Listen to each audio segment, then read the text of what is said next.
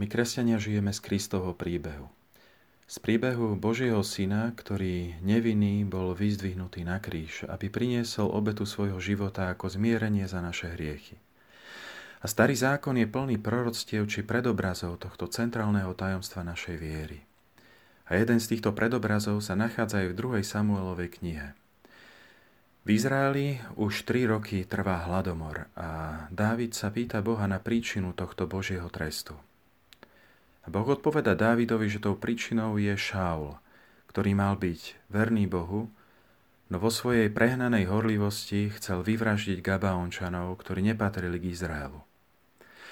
Už a Dávid chce zadozúčiniť za tento Šaulov hriech, aby Izrael netrpel pre hriech jedného človeka – Avšak Gabaončania si žiadajú veľa.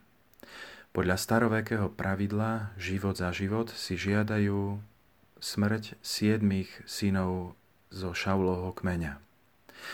A tak nám predstavuje 2. Samuelova kniha sedem nevinných mužov zo Šaulovej rodiny, dvoch jeho synov a piatich už dospelých vnukov, ako sú obesení, aby ich smrť bola uzmierením za ten veľký Šaulov hriech. A na mieste popravy sa zrazu objavuje tajomná žena, Resfa, matka dvoch z nich. Ona vzala vrece, prestrelá ho na skalu a dňom i nocou strážila ich mŕtve telá, aby sa do nich nepustili ani vtáci, ani divoká zver. My máme pred očami scénu ženy, matky sedem bolestnej, lebo stojí na vrchu pred siedmými popravenými tí, ktorí boli obetovaní ako nevinní, aby uzmierili za hriechy tých, ktorí srešili.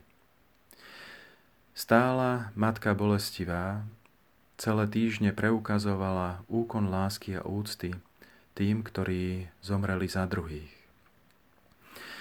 Biblia nám nehovorí o nikom, kto by sa zastal týchto popravených mužov, len o Resfe.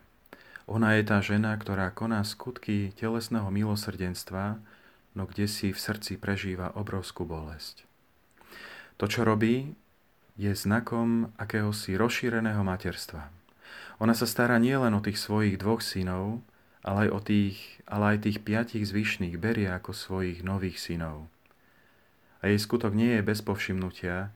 Kráľ Dávid neskôr vezme ich tela a uloží ich do kráľovského hrobu spolu s kostiami Šaula i Jonatána.